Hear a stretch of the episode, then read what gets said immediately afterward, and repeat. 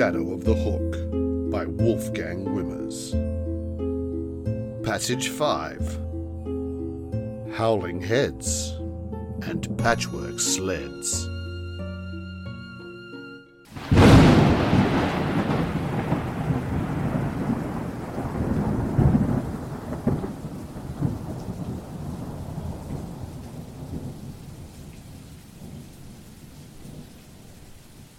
Within a dank cave, in a rusted old cage, sat Sandy restrained and alone.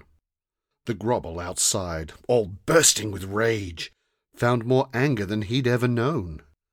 Sandy took stock of the cave where he hid, his harmful intentions arising. A furious fire was lit at the pit. The warmth of the lair was surprising. He stormed her with shouting and terrible roars. She offered him warmth and affection. He stamped and he stomped, making holes in the floors. She tended his wounds with perfection. He tried once again with a grumbling roar to get Sandy to tell of her knowing.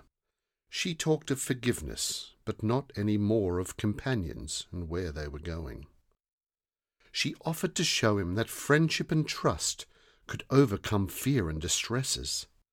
The grobble stormed out of the cave in a huff, swearing taunts, threatening terrible messes. He stewed in deep thinking and wandered about, and he pondered the fairy's opinion, till below him he noticed a lone goblin scout. He then kidnapped to serve as his minion. He questioned the goblin, who babbled and crowed with mountains of new information. So he let the scout go and took Sandy in tow, for he now knew the lad's destination.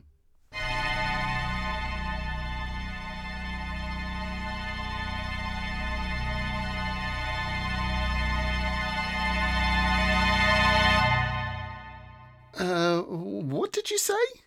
asked Rosa. A, a unicorn? Oh, I, I have to see it, Ash.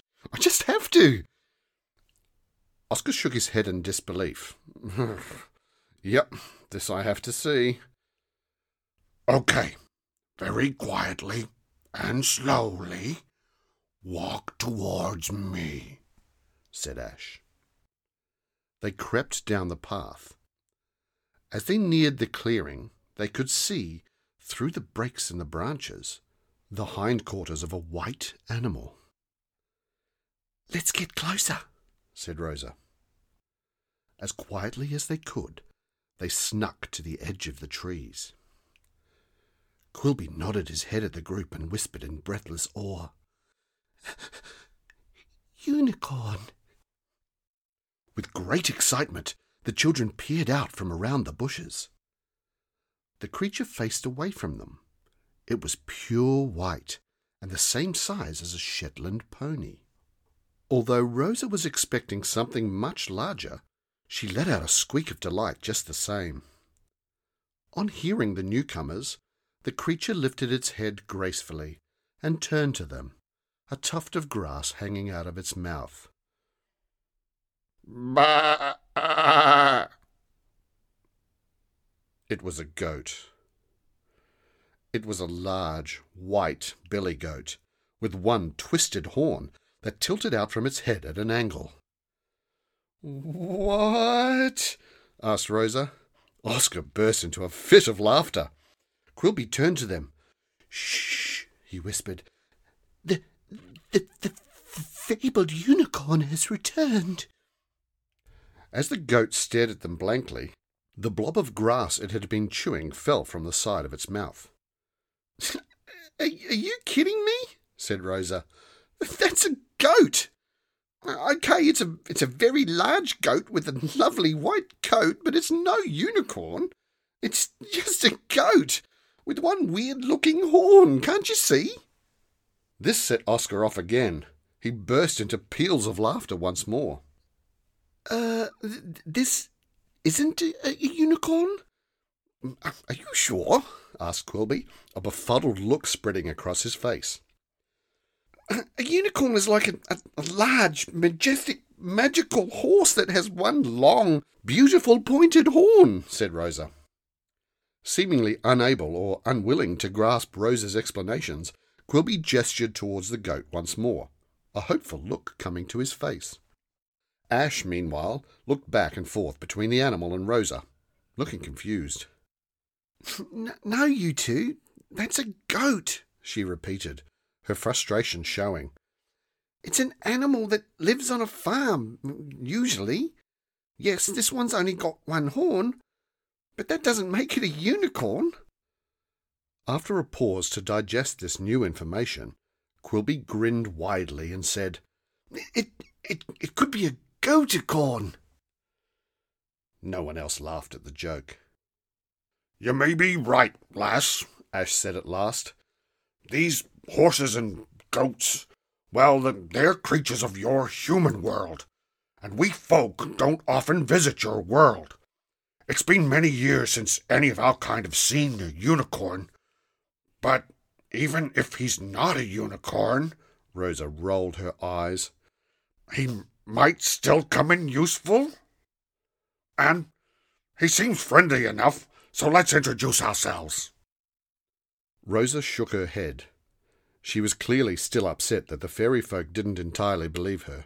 Nonetheless, she joined the others in the introductions. Some careful hand sniffing and tickles under the chin.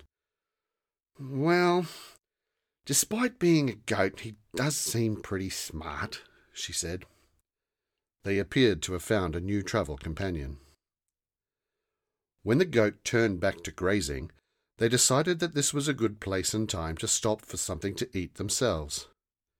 Whilst Ash and Oscar unpacked the lunches Mum had made, Quilby pottered around the clearing, collecting flowers and herbs for his potions, then raced around after a large brown moth, presumably also for some magical purpose. After a meal of ham and salad sandwiches, with fruit and chocolate chip cookies to finish, they all felt quite satisfied. Ash rubbed his tummy and leaned back against a tree, idly watching Rosa petting the goat's white mane. Goaticorn, he chuckled. They all joined in with Ash's laughter. When the laughter died out, Ash's face became serious once more. We, uh, and we need to start thinking about the next part of the journey, he said.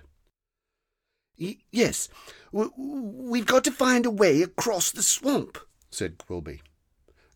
It, must be pretty close, Oscar said. You can really smell that sulphur now.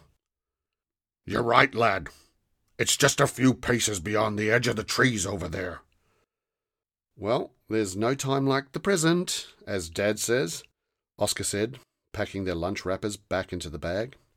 The goat was right at their heels as they walked a little way into the trees, in the direction the smell was coming from. There, in front of them, and stretching off into the distance on both sides, was the swamp. It was warm and it stank. The water was a dark brown and offered little plant life apart from thick, ugly moss and swamp grasses. In the distance, beyond the swamp, the forest loomed once more, darker and denser. Crossing the swamp to the forest ahead looked like the only way to go, other than going back the way they had come, and they certainly weren't going back to the fork. None of them wanted to tangle with the wasps again. Eh, it's a foot or two deep by the looks of it, said Oscar, poking a stick into the water. Too deep to walk across. Hmm, Quilby said. I, I, I'm getting an idea. W- what if we try to make some kind of sled and uh, tie it to the goat? William, Rosa said. Oscar and Ash looked at one another, rolling their eyes. Rosa caught their look and poked her tongue out at them. Quilby looked puzzled. The, the goat, Rosa explained. I've named him William. Um, all, all right then, Quilby said. Uh, if we make a sled, William can, can pull us along on it. Good thinking, lad. It's those smarts that make you such a good travel companion. Now, everyone, start looking around for things we could use as a sled.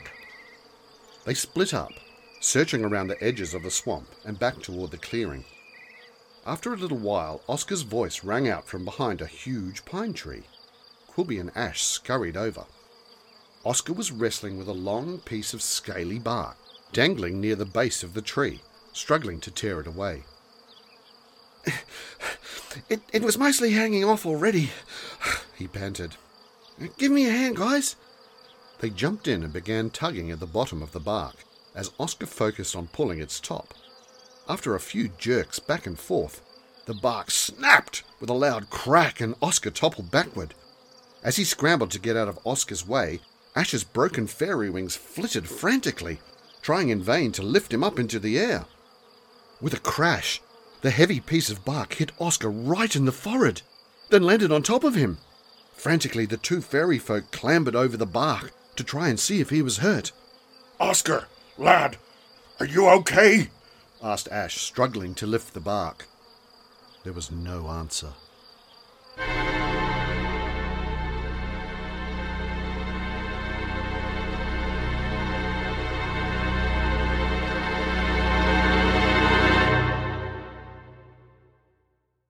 The telephone had been ringing for over a minute. Hilda von Lippe stared out the window. She knew exactly who was calling. The phone was a bulky old black plastic box from another time. No one had phones like this anymore. On the yellowing paper in the center of the dial, a faded word was written Magic. Von Lippe smiled as she saw the word. She took a deep breath and picked up the phone. Her sickly sweet voice rang out. Welcome to Spellbound Specialties! What magic can I help you with? She listened for a few moments, then spoke again. All the sweetness was gone from her voice. Give me a moment, please, sir. Placing the phone receiver on the counter, Von Lippe moved to the door. She flipped the sign to closed and shuffled back to pick up her phone. What do you want from me now? she asked. She listened. I understand all too well what I owe the company, Mr. Cloven, and why. She listened for another minute. Yes, Von Lippe said, but I need more time. You must understand. We've talked about this before. It's not easy to get hold of, especially for me. She waited again as the other person spoke. I need more time! She screamed down the phone, her face distorted with rage. A storm of words flew back down the line at her, so loud that she had to hold the receiver out an inch from her ear. Von Lippe quickly pulled herself together. I apologize, Mr. Cloven. I do know my place in the company. I, I am closer than ever. And I'll have it for you soon, I promise. I'm working on something right now. I know time is of the essence. Von Lippe listened for another few seconds, then put the phone down. For a brief moment she was still, and then let out a wild scream. She tore at her hair and beat her fists on the counter. She raged and raged until finally her anger turned into tears, and she sunk to the floor, sobbing for long minutes. Once she had calmed somewhat, she picked herself up and set to work. Swooping around the shop, she plucked different items from the shelves, then dashed into her back room where she kept the special items, the hidden things. There she grabbed jars of spices and different kinds of coloured gloop. But the final ingredient was the most important. Going back out to the counter, she opened the drawer and carefully took out some of the most precious and recently secured item without which the spell would not be possible. Von Lippe took everything out back again to the kitchen, where she began mixing ingredients on her mortar and pestle. Once they were ground into a paste, she placed the mixture along with a foul smelling brown liquid into a pot on the stove to warm. This was powerful potion magic, and it was fast magic. Steam had barely begun rising from the pot when Von Lippe noticed movement out of the corner of her eye. She turned to look at her mirror. Sure enough, Oscar and Rosa's faces were beginning to appear in the glass, alongside those of two magical creatures. Ah, there you are, she whispered with a crooked smile.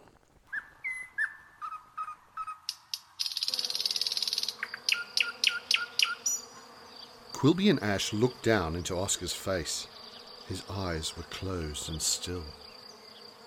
Oscar, lad, can you hear us?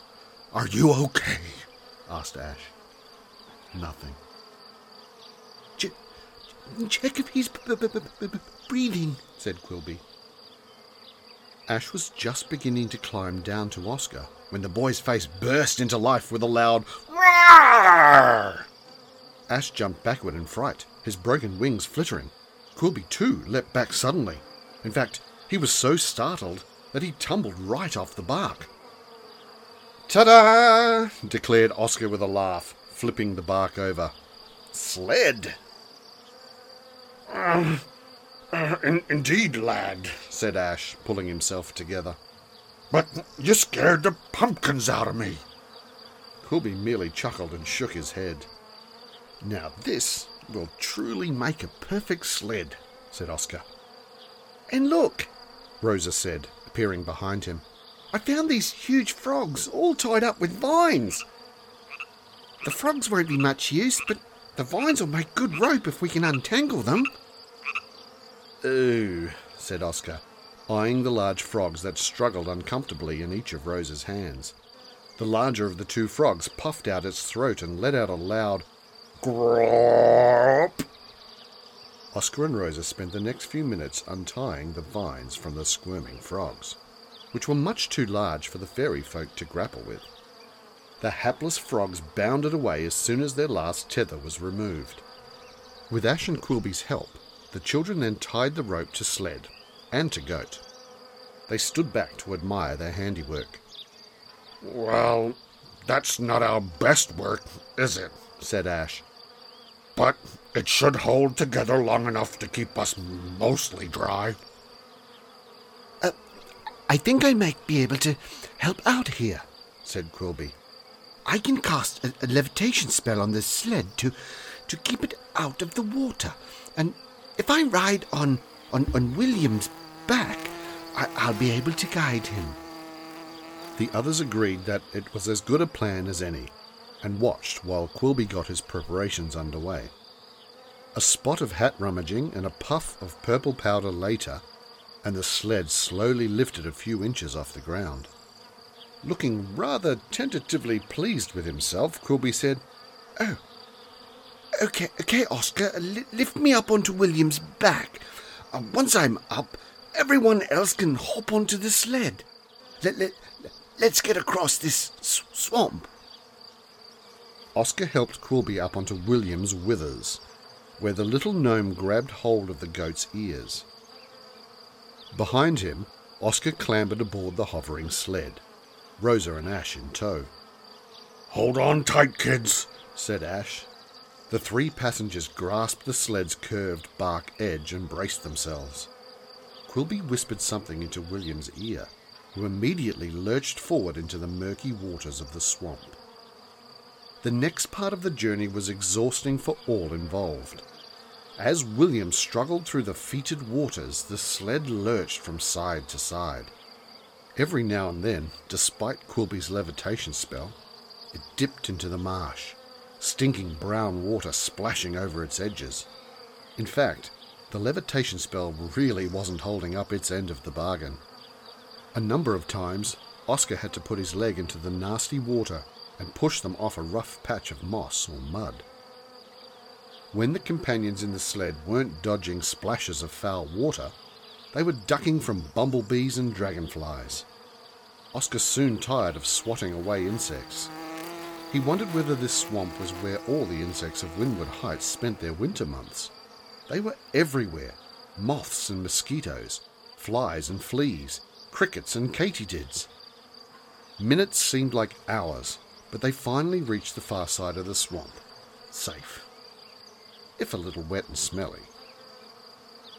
As they reached hard ground, Oscar jumped from the sled and led William out of the waters to a small patch of grass at the dark forest's edge. As he detached the rope and sled from William, he studied him for a while, then patted the creature's head. Hmm, I've never really liked goats, he told Rosa, who had jumped off the sled and followed him. They creep me out, he continued. It's the weird eyes. Once William was settled, Oscar took the small towel out of the backpack and they took turns drying off. When they were done, Oscar gave it a good squeeze, then hung it from one of the pack's straps. Not that it would dry in this weather. They rejoined the others to rest a while, Rosa sitting with the lads. She and Ash began discussing the nature of goats and whether or not unicorns actually existed. Half listening to their conversation, Quilby began crafting a few spells with ingredients pulled from the depths of his hat. When he pulled out a familiar looking piece of paper, Rosa said, Hey, is that my fairy note? You took it, you rascal! Quilby's large round eyes looked up at her innocently. I, I, I didn't, didn't think you'd mind. It's uh, only a piece of paper with, with, with some sort of scribble on it. Scribble? What do you mean, scribble? I was hoping a fairy would answer that note. Ash stepped in. Lass, a fairy wouldn't be able to read that, he said, looking over at the note. It's written in human. Humph! snorted Rosa, storming off to the forest edge. While this was going on, Oscar had wandered off to catch a few moments to himself. He stared thoughtfully into the brown water of the swamp.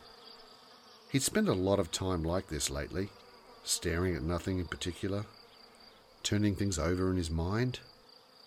The last few months had been really hard at school, and there was no one he could talk to about it. And if there was, what would he even tell them? He turned back to look at the others. At least now he had something to occupy him, to stop him focusing on how sad he felt all the time. Toward the forest, William stood gnawing on a tuft of grass. He raised his head and stopped chewing, staring straight at Oscar. He then looked at each of the companions in turn, before casually returning to chewing his tuft.